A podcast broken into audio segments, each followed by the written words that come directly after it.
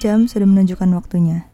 Maka persiapkan diri kalian. Karena kalian lagi dengerin Jerit Malam.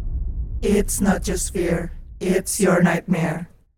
Hai Lima Friends, balik lagi sama gue Janice Dan gue Carla di Jerit Malam Yeay, pasti udah lama banget gak sih da- gak dengerin new podcast kita Bener uh, By the way, untuk my friends ceritanya ini kita ambil dari tweet Twitter seseorang nih Dari akun Agil R. Saputra Jadi, Oke. gue mau ceritain sedikit kali ya tentang ceritanya ya Apa tuh? Jadi kalau intinya, inti ceritanya sendiri Jadi cerita ini itu ada di tahun uh, 96 Jadi ceritanya itu tentang sebuah keluarga Mereka ini pengen beli rumah Dan mereka akhirnya hoki lah di situ Mereka dapat uh, rumah yang harganya itu tergolong murah pada saat itu Oh. Tapi ternyata uh, mereka beli rumah murah itu bukan pilihan yang tepat Dan Kenapa?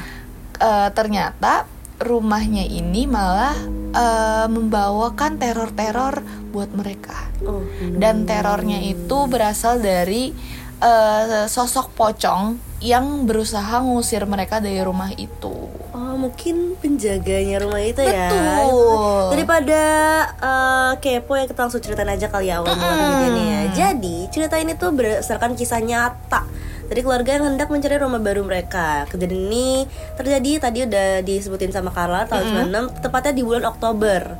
Nah terus eh, berdasarkan cerita yang pemiliknya nih eh, Yang namanya Pak Harto Sebelum kejadian keluarga Pak Harto ini ingin membeli rumah eh, sebuah eh apa ya sebuah rumah lelang dari sebuah bank gitu. Harga lelangnya juga tergolong murah dan rumahnya juga bagus buat mereka. Tapi sebelum tinggal di sana rumah itu harus ada beberapa bagian yang harus direnovasi karena kelihatannya udah lama dan udah usang juga ya.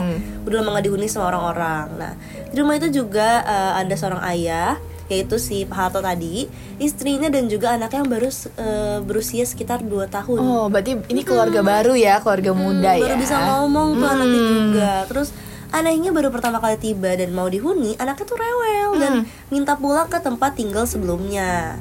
Nah mungkin karena masih kecil juga kali ya kayak belum terbiasa sama rumah barunya gitu. Pak Harto tuh mikirnya kayak wajar lah masih kecil gitu. Nah mulai nih ada keanehan. Apa tuh Beberapa hari kemudian setelah mereka pindah ke rumah baru, Pak Harto ini mulai menemukan keanehan. Jadi pertama menjelang maghrib dia nyium bau bangke di Waduh. dalam rumahnya. Mm-mm. Dan dia tuh ngiranya tuh ini bangke tikus atau bangke hewan gitu. Tapi tapi tuh anehnya ya sumbernya sumber baunya tuh kayak pindah-pindah terus gitu.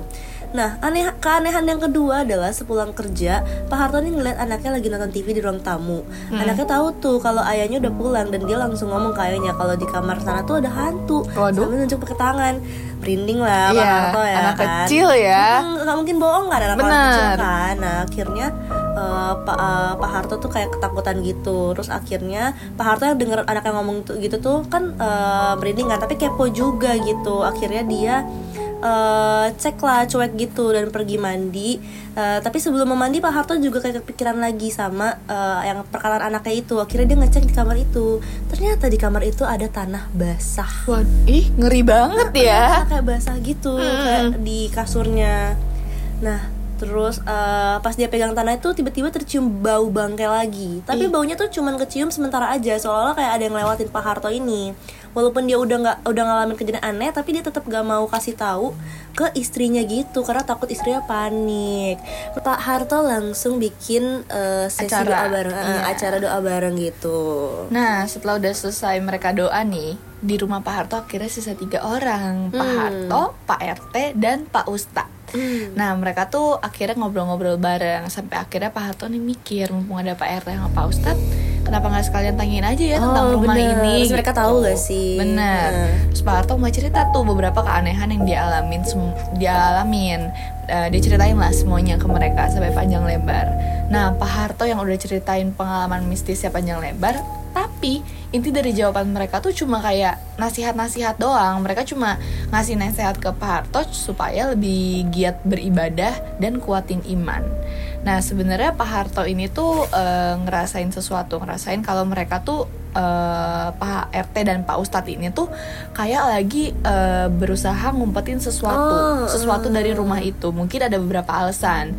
Eh, yang pertama khawatir malah bikin ketakutan keluarga Pak Harto Oh, jadi makin menjadi-jadi dan bikin mereka mereka nggak betah terus eh, takut Pak RT dan Pak Ustadz kena getahnya kalau mereka ngasih tahu sesuatu tentang rumah itu atau ya emang eh, sengaja aja karena sifatnya emang rahasia gitu Hmm, Oke, setelah tiga bulan nih mereka tinggal di rumah baru, gangguan yang mereka alamin masih sama, kayak bau bangket yang selalu pindah ke pindah-pindah tempat.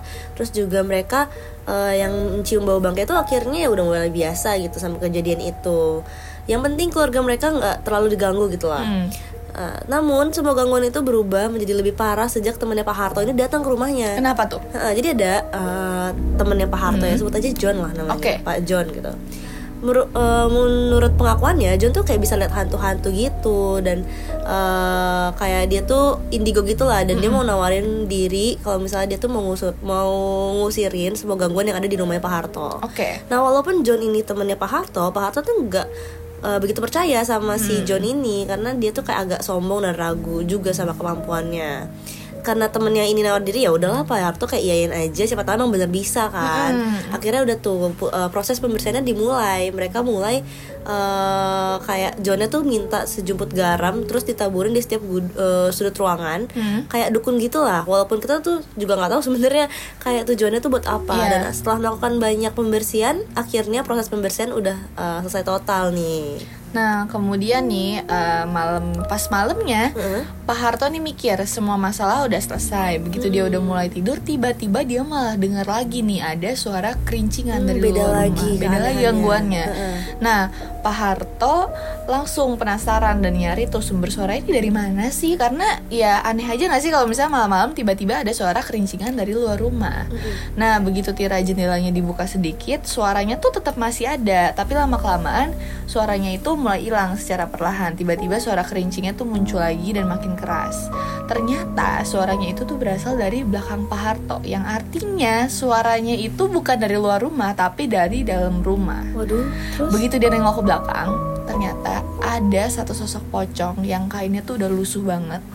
Mukanya tertutup kain kafan, jadi yang kelihatan tuh cuma mulutnya doang, bukan cuma nampakin diri. Tapi si pocong ini tuh ngomong ke Pak Harto, lungo dese kokene, yang artinya "Kam- pergi kamu dari sini. oh nggak suka ternyata pocongnya ya sama uh, Pak Harto atau keluarganya pindah ke Bener. sana mungkin dia penjaganya di Betul, sana dan gitu. ternyata bukannya pergi, malah pocongnya ini nampakin diri gitu loh. Dan setelah kejadian itu, Pak Harto itu tuh eh, langsung pingsan di, tem- di tempat dan begitu eh, bangun besok paginya si Pak Harto ini tuh langsung kena demam tinggi. Aduh. Nah, akhirnya dia juga ternyata bohong ya si John itu kan katanya mau ngusirin tapi malah Malah ngeluarin. makin, malah ngeluarin makin banyak gitu.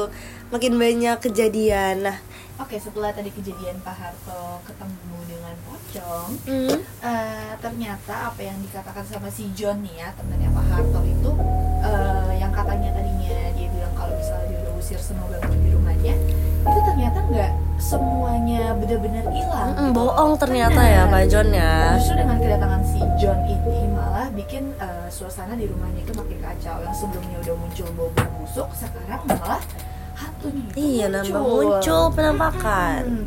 Tapi dari kejadian sebelumnya, eh, Pak Harto ini jadi lebih giat beribadah karena mungkin juga dia dengerin saran dari Pak Ustadz RT ya. Hmm, iya benar. Hmm, eh, dan ternyata dengan rajin ibadah nggak ada lagi tuh gangguan dalam beberapa minggu ke depan. Nah, Pak Harto juga semakin berani dan imannya juga eh, jadi lebih kuat sebelumnya karena dia ngira semua kejadian mistis itu tuh udah berakhir. Tapi itu cuma perasaan dia aja karena sebenarnya kejadian mistisnya itu masih belum berhenti. Waduh, nah akhirnya nih di suatu malam sekitar jam 3 pagi dengan percaya diri nih Pak Harto pergi ke kamar mandi buat ngambil wudhu buat sholat. Nah, ketika mau wudhu dan cuci muka dan cuci muka, dia tuh tercium lagi nih bau bangkai yang nyengat banget dan terus hilang begitu aja kayak biasa kayak sebelum-sebelumnya juga. Dan Pak Harto nih mikir palingan cuma perasaan dia aja gitu. Terus akhirnya Pak Harto lanjut ke jalan tempat eh, ke tempat sholat. Dan eh, jadi eh, posisi sholatnya tuh kayak gini. Kiblat di tempat dia eh, shol- eh, tempat dia sholat tuh menghadap ke pintu dan jendela. Begitu dia mau mulai sholat dan di rokaat pertama eh, awalnya tuh biasa aja. Tapi lama kelamaan mulai muncul nih bau bangkai dan Pak Harto ngerasain kalau ada sesuatu yang ngamatin dia dari jendela di depannya Oke. gitu Nah begitu dia mau uh, dan terus uh, begitu dia mau ke rokat kedua, dia tuh nggak berani buat ngeliat di depannya karena dia tuh uh, merasakan benar-benar ada sesuatu di balik jendela itu. Ketika mau bacain surat pendek setelah surat al-fatihah, jadi kalau surat tuh ada kayak bacain surat al-fatihah dan bacain surat pendek kan. Dan Pak Harto dengar uh, sangat jelas kalau ada yang niruin doa dia dengan suara bisik-bisik kayak kul ahad, kul ahad, kul ahad dan kayak gitu-gitu terus sambil kayak ngejek juga gitu nadanya. Dan Pak Harto ini yang dengar suara itu, semua badan jadi kaku dan benar-benar nggak bisa gerak sama sekali. Dan pocongnya itu masih ngucapin kul ahad berkali-kali sambil goyang-goyangin kepala. Karena Pak Harto saling bertatapan sama sosok pocong itu akhirnya dia lanjutin lagi doanya sebisa mungkin sambil nge ngeberanin diri. Gak lama kemudian suara maupun sosok pocong itu perlahan hilang. Gitu. Tapi jujur serem banget sih kalau misalnya pocongnya ikutin kayak gitu. benar terus juga ada sudut pandang dari Ibu Yanti nih atau istrinya Pak Harto. Oke. Nah, jadi gimana tuh Kar ceritanya Jadi eh, ceritanya ini sekarang datang dari istrinya si Pak Harto. Dan jadi ternyata pas mereka awal pindah istrinya tuh juga eh, ngalamin juga tuh kejadian-kejadian mistis yang gak wajar. Cuma dia nggak mau cerita ke suaminya. Contohnya nih pas eh, di malam pertama mereka pindah istrinya tidur dia sempat mimpi didatangi sama satu sosok pocong. Nah saat itu dia bingung ini beneran mimpi atau emang eh, beneran adanya gitu loh nggak mimpi karena menurut istrinya ini eh, kejadian yang dialamin itu terlalu nyata kalau misalnya dianggap sebagai mimpi. Jadi sebelum mimpi malam pertamanya itu mereka pindah ke rumah mereka tuh kecapean karena baru aja pindahan ya seperti orang pada normalnya lah. Dan malam itu mereka nyium bau bangkai dicari di keliling rumah cuma nggak ketemu nggak ada baunya di mana-mana Nah, tadi kita udah ngebahas nih tentang sudut pandang dari Ibu Yanti alias istrinya Pak Harto yang ternyata Benar. juga ngalamin eh, pengalaman-pengalaman mistis dan katanya dia tuh eh, pernah dimimpiin didatengin pocong juga. Waduh. Mm-mm. Jadi eh, ceritanya nih singkat ceritanya adalah eh, seperti pada orang umumnya yang baru aja pindah rumah, mereka nih pasti capek dong ya di malam pertamanya. Nah, istrinya ini mimpi kalau misalnya ada sosok wanita tua yang lagi deketin anaknya. Nah, bentuknya itu kira-kira wajahnya serem, rambutnya kusut. Terus istrinya ini ngeliat eh, si nenek ini lagi ngelus-ngelus kepala anaknya. Aduh, serem banget Nah, tapi anaknya itu kelihatan takut dan nangis-nangis gitu. Nah, tiba-tiba aja si sosok nenek ini tuh ngeluarin senjata tajam. Seolah-olah mau ngelukain si anak ini. Istrinya ini tuh langsung narik anaknya dari sosok nenek itu, tapi sayangnya dalam mimpi itu tuh kayak susah banget buat dia lari gitu loh. Nah, begitu dia nengok ke belakang, anehnya si nenek ini tuh perlahan berubah jadi pocong. Dan dia tuh terus berusaha ngejar eh, si ibu ini dan anaknya di dalam mimpinya. Pas lari dia sempet jatuh. Dan si pocong ini menindih dada istrinya ini. Waduh. Nah, wujud pocong itu tuh dipenuhin tanah-tanah yang nempel, wajahnya juga tertutup kain kafan, hanya mulutnya doang yang kelihatan sama nih sama yang dialamin si Bapak Harto ini. Oh. Persis pocongnya bentuknya dan dia juga eh, si pocong ini tuh sambil ketawa-ketawa ngejek ngelihat istrinya gitu. Tapi berarti yang pertama kali dilihat sama anaknya itu yang di ruangan itu ya yang lihat ada uh, pocong tidur katanya berarti ini kali ya Iya, kali sama, ya. iya. tanah-tanahnya juga berarti emang emang bener ada pocong yang habis tiduran di kasurnya Oh iya iya Iya benar benar benar bisa juga bisa juga.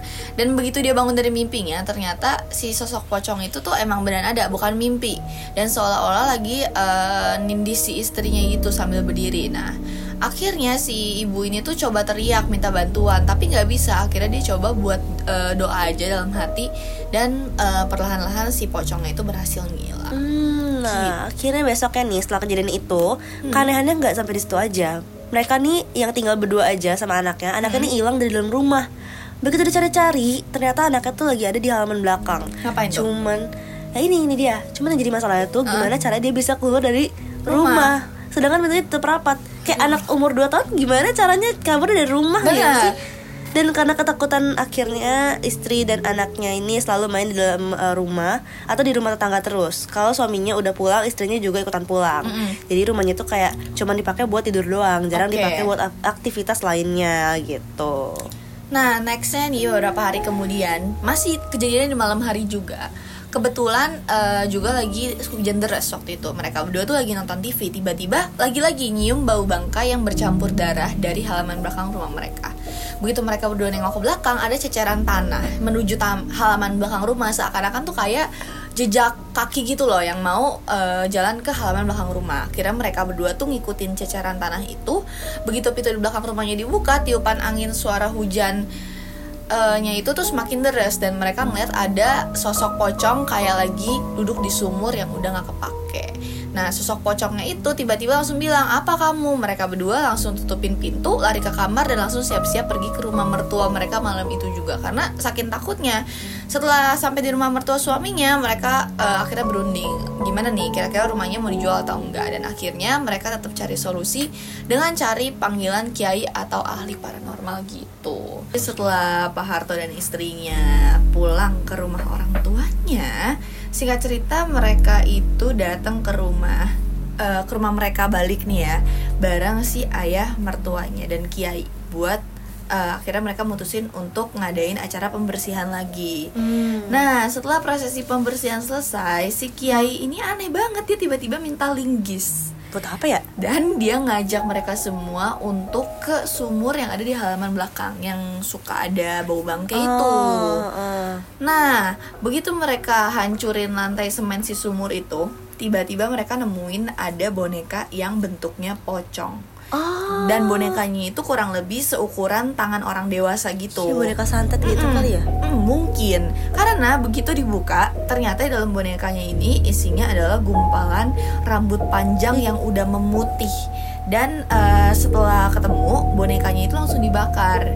Menurut pandangan si kiainya itu boneka ini tuh ternyata emang sengaja ditaruh sama pemilik yang pertama di rumah ini. Oh. Nah, alasannya kenapa sih pemilik rumah aslinya itu taruh boneka pocong di situ?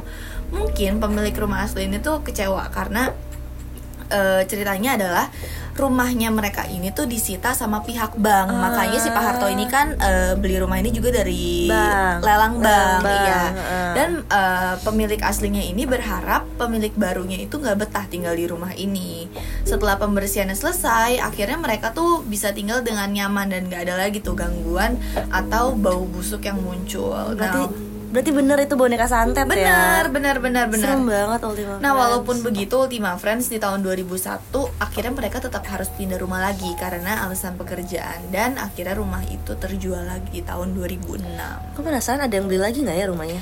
Tapi berarti kalau misalnya kayak gini tuh terkenal nggak ya rumahnya? Maksudnya kayak kalau misalnya ada kejadian kayak gini, Bener, bener, akankah bener. ada yang mau beli lagi Akankah rumahnya? ada yang mau beli lagi tapi menurut gue tidak menutup kemungkinan orang akan beli rumah ini lagi karena Pak Harto sendiri aja tuh sebenarnya nggak tahu apa yang terjadi kan Oh, bener sebelumnya. sih. orang-orang yang di sekitar aja kayak Pak RT terus Pak Ustadz atau mungkin tetangga-tetangga yang tinggal di rumahnya sekitar sekitaran mereka tuh justru nggak mau ngasih tahu ceritanya itu apa Oh. karena kan seperti yang diceritain tadi juga kalau mereka tuh sebenarnya takut kena imbasnya juga Hmm, bener sih. Tapi emang banyak banget nih kasus-kasus yang kayak gini ya, kayak rumah eh, horor, Mm. kayak yang apa ya, kayak ada aja gitu cerita-ceritanya di rumahnya ada apa lah apa. Tapi ini termasuk ini sih berarti backgroundnya itu karena dendam ya. benar karena dendam Oh. Nah Ultima Friends, gitulah cerita kita hari ini tentang rumahnya Pak Harto yang ternyata ada pocongnya Gimana nih Ultima Friends, sudah cukup serem atau masih bisa diterima sama Ultima Friends? Tapi Ultima Friends yang pasti jangan lupa untuk dengerin kita terus di You Podcast Dan ikutin perkembangan dari kita berdua dan Jerit Malam tentunya di sosial media at Women Radio Jerit Malam, kumpulan kisah seram dan misteri yang bikin lo merinding. It's not just fear, it's your nightmare Setiap hari Kamis jam 11 sampai jam 2 siang hanya di 107,7 FM Yemen Radio, inspiring change for tomorrow.